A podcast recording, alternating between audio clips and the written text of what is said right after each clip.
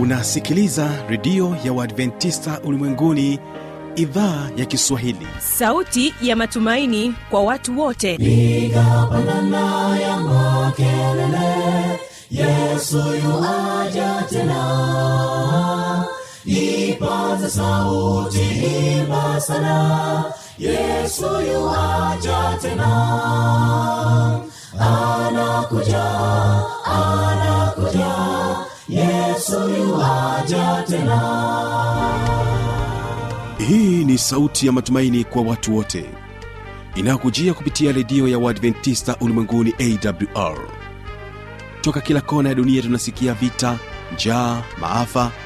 Hivyo washiria marejeo ya mwokozi. Piga panda ewe mlinzi yesu yuwaja tena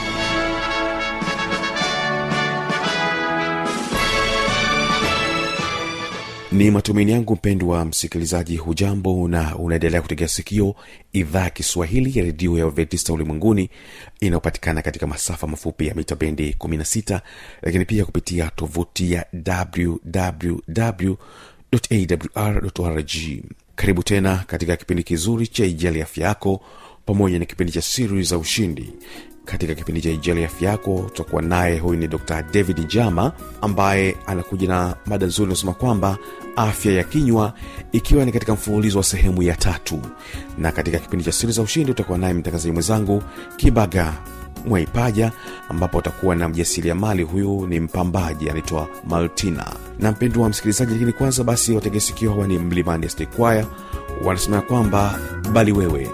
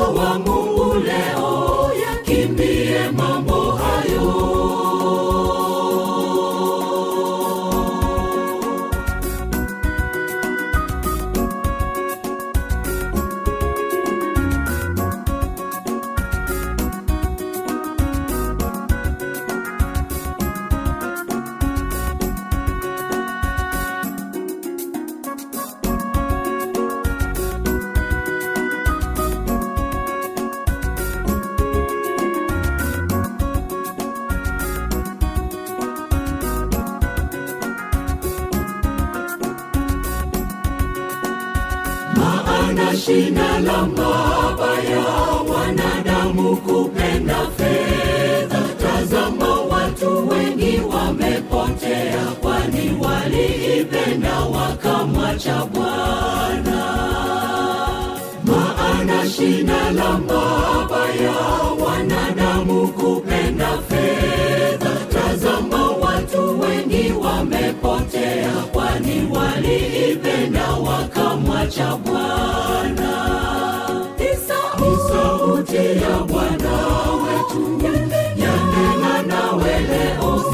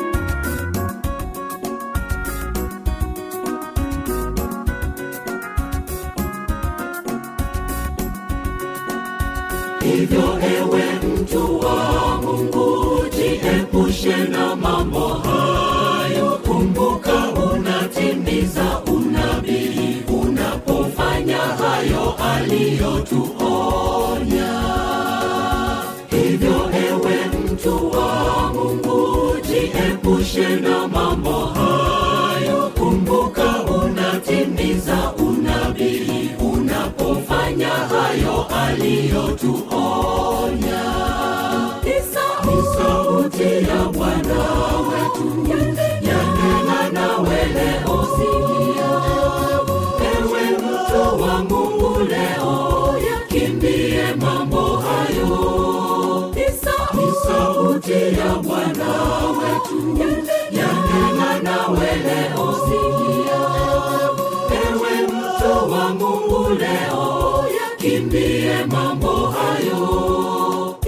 ni sauti ya bwana wetu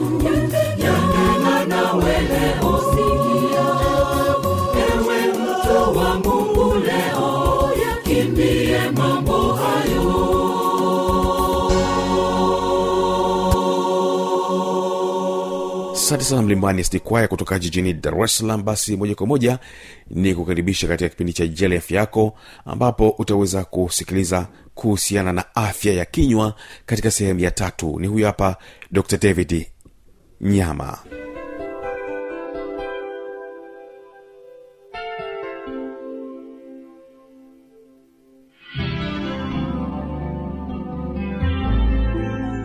Karibu tena ndugu msikilizaji ni kwenye mwendelezo wetu wa afya ya kinywa na meno.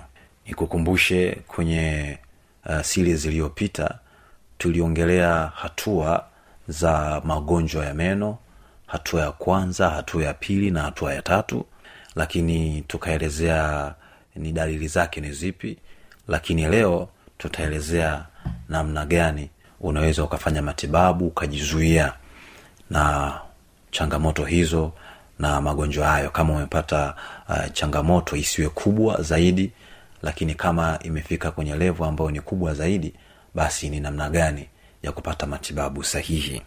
Uh, hatua ya kwanza tulizungumza na kusema kwamba lea ya kwanza au hatua ya kwanza jino kulika ni pale ambapo unakuwa hauoni chochote.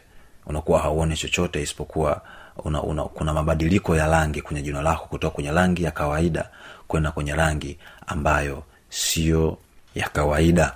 Kwenda kwenye rangi ambayo sio ya kawaida na ambapo tulisema kwamba rangi ya kawaida ya jino ukiachana na watu wenye changamoto za kimadini au changamoto fulani ambazo zinafanya meno yao sio na rangi ya kawaida rangi ya kawaida ya, ya, ya jino ni ni weupe wa maziwa au milk white. Na pale jino linapoanza kubadilika kwenda kwenye rangi ambayo sio ya kawaida maana yake hilo ni tatizo. Hilo ni tatizo linakuwa limeanzia hapo. Na tukasema ile hatua ya kwanza tunaita ni enamel caries au initial caries sehemu ya kwanza ya jino enamel inakuwa imeshambuliwa sana. Kwa hiyo sasa nini kifanyike? Nini kifanyike? Kwenye hatua ya kwanza hauhitaji uh, hauhitaji sana matibabu ya daktari. Cha kwanza jitihada binafsi ambazo unaweza kupasa, kupasa kuzifanya kwa sababu jino lako limelika hatua ya kwanza kulika kwa hatua ya kwanza unaweza ukaweza kwa kuzuia au unaweza ukajitibu kwa kuimarisha usafishaji wa kinywa kuimarisha usafishaji wa meno. Na kumbuka ile ya, juu inatengenezwa sana na madini ya fluoride. Kwa ukiona jino lako limeanza kulika basi inabidi utumie sana dawa yenye yenye fluoride ili kurejesha ile lea ya juu kwao ni kuongeza jitihada za, ku, za kusafisha kinywa chako ni kusafisha kwa usahihi lakini kwa kutumia dawa yenye fluoride. Kwa sababu lea ya juu enamel huwa inakuwa ina, ina contain au inakuwa ime, imeumbwa na kiasi kikubwa sana cha madini ya fluoride. Kwa hiyo sasa ukipiga mswaki vizuri kwa kutumia dawa ya fluoride unaweza ukairejesha lea yako ya juu na ile hali ile mabadiliko ya rangi yakatoka. Lakini pia unaweza ukamtembelea daktari ukaenda kutana daktari wa kinywa ambaye daktari yule atakachokifanya atakupatia matibabu ya kupaka fluoride. Kwa sababu ile ya, juu inakuwa imeisha daktari atakufanyia topical application ya fluoride. Atapaka fluoride kwenye kwenye meno yako na ile hali yako ita, itaisha na utarudi katika hali yako ya kawaida. Lakini kikubwa kwenye hatua ya kwanza ni kuhakikisha unaimarisha usafi wa kinywa chako. Hiyo ni ya kwanza. Hatua ya pili tulizungumza kuhusiana na dentino caries e, au lea ya pili ya jino inakuwa imelika. Na dalili zake ni kwamba jino lako linakuwa linashtuka kutokana na mazingira. Ukiwa kwenye baridi upepo ukiingia jino linashtuka. E, ukiwa umekaa kwenye unakula vyakula vya moto jino linashtuka. Ukiwa unakula vyakula vya baridi jino linashtuka. Na vyakula ambavyo ni vina hali fulani ya utamu kupitiliza au uchachu lazima jino lako litashtuka tu. Sasa lea ya pili hii- au hatua ya pili hii ni hatua ambayo lazima umtembelee daktari wa kinywa na meno ambaye yeye atakukagua. Akishakukagua atajua nini changamoto hasa. Akishajua nini changamoto kitakachofuata ni yeye kukushauri njia sahihi ya matibabu. Na kitu ambacho kinafanyika ni jino lako linazibwa hapa jino lako litasafishwa vizuri na kuna dawa maalum kwa ajili ya kurejesha lea ya kwanza na ya pili ambayo imelika. Kuna dawa nyingi sana ambazo zimefanyiwa utafiti wa kitaalamu na ni, ni sahihi kwa matumizi ya binadamu ambayo hazina hazina madhara makubwa sana kwenye mili kwenye mili yetu aa, na zinaruhusiwa na zimepitishwa na mamlaka husika kwa ajili ya matibabu ya matatizo husika. Kwa hiyo hiyo hatua ya pili ukiona dalili hizo hauwezi kula vyakula ukila vyakula vigumu unapata changamoto unapaswa kumfuata daktari wa kinywa na meno ambaye yeye atakufanyia matibabu sahihi. Atakusafisha vizuri atakusafisha atakuwekea dawa ambayo ile itakufanya eh, hali yako ikapotea na jino lako linaweza kawa likawa strong kama lilivyokuwa mwanzo. Jino lako linakuwa lina uimara kama lilivyokuwa mwanzo. Hiyo ni kwenye hatua ya pili ambayo kitaalamu tunaita dentino caries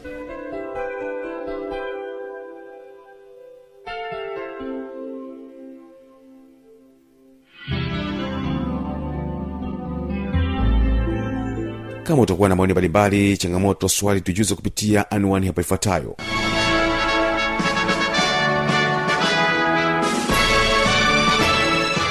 redio ya uadventista ulimwenguni awr sanduku la posta 172 morogoro tanzania.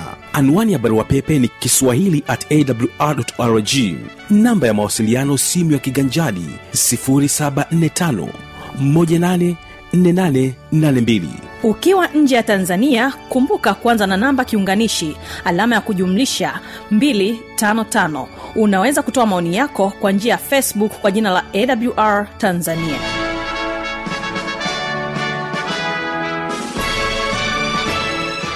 karibu tena katika kipindi kizuri cha siri za ushindi ambapo hapa eh, kibaga wilson atakuwa naye. Huyu ni mpambaji maltina katika sehemu ya kwanza. Karibu uweze kuwasikiliza.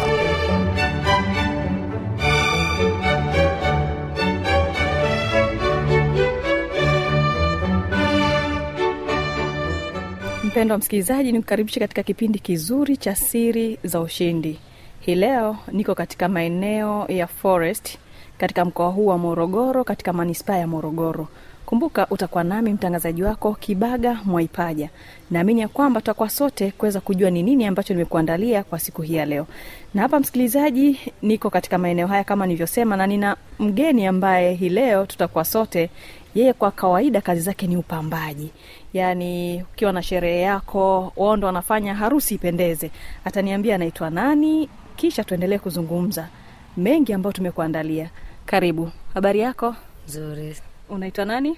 Martina msimbe Martina, tunafahamu kwamba wewe ni mpambaji. Mimi nimekuwa nikikusikia sikia tu lakini hebu jitambulishe kidogo tujue hii kazi ya upambaji mm. ulianza lini hasa? Kazi ya upambaji nilianza muda kidogo, mrefu kidogo lakini mwanzoni wa hapo nilikuwa ni mfanyakazi kwenye taasisi za mashirika ya umma nikiwa kama mwasibu mhasibu lakini baada ya miaka inavyozidi kwenda niliona kujitoa kwenye kuajiriwa nikapenda kujiajiri. Na hii kazi sanaa upambaji na sanaa zingine mimi nafikiri nimezaliwa nayo ni kipaji changu yani. Okay. E, nilitaka kuuliza swali hilo kwamba hivi ume, ume, u, ni ya kuzaliwa nayo au kuna mtu ambaye alikuwa anafanya kazi hizo akakufanya nawe uvutiwe upende kufanya hivyo. Kumbe hii ni ya kuzaliwa ni ya damu. Ehe, mwanzoni kabisa nikiwa nina umri mdogo mm-hmm. mimi kidogo ni chotara. Mm-hmm, hiyo napona. ma, ma, ma, mama yangu alikuwa ni mama wa nyumbani na wazungu wengi huwa wanapenda vitu vya art. Mm-hmm. kwa hiyo alikuwa anafanya na mimi nilikuwa naiga.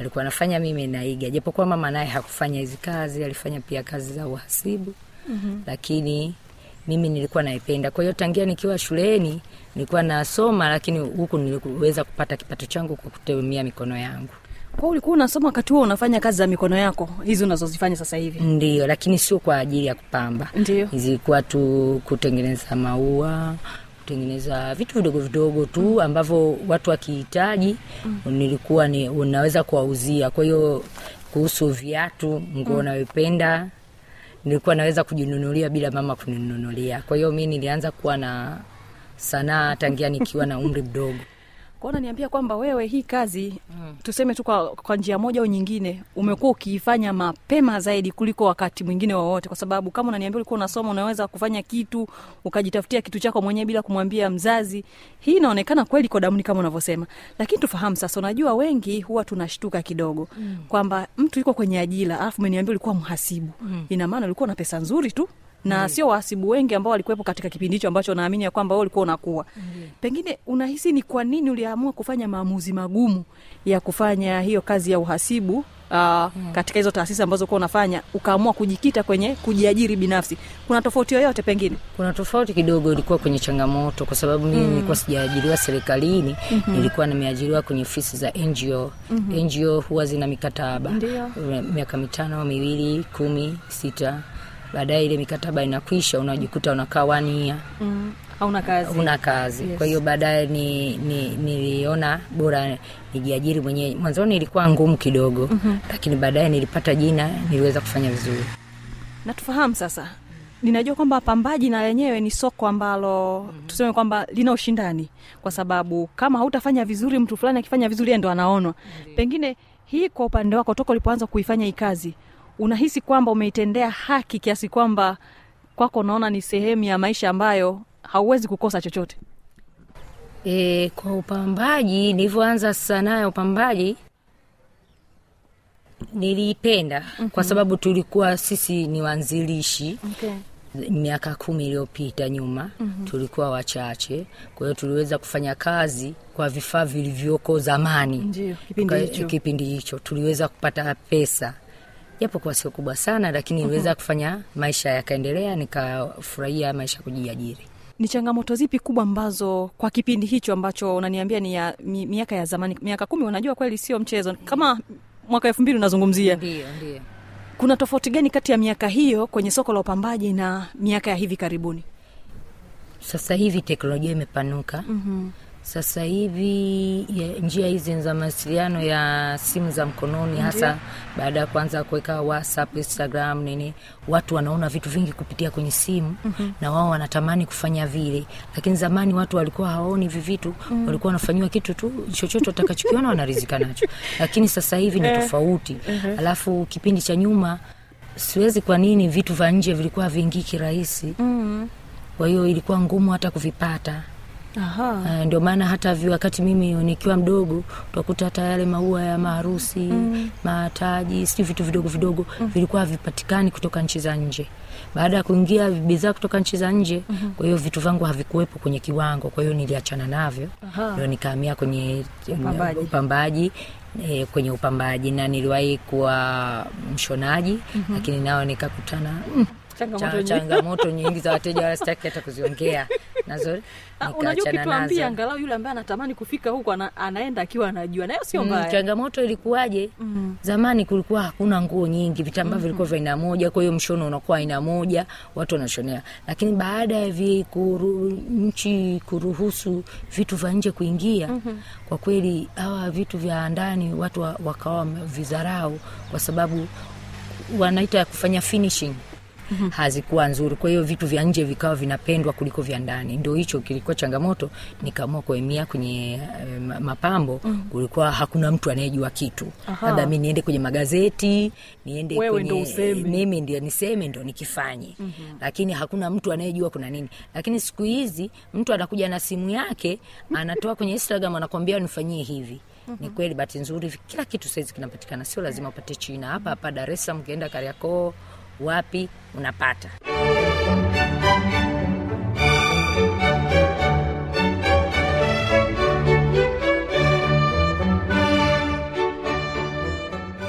Ni kushukuru sana kwa kuwa nasi na kutegea sikio idhaa kiswahili ya redio ya wadventista ulimwenguni. Mimi ni fanuel tanda na kutakia baraka za bwana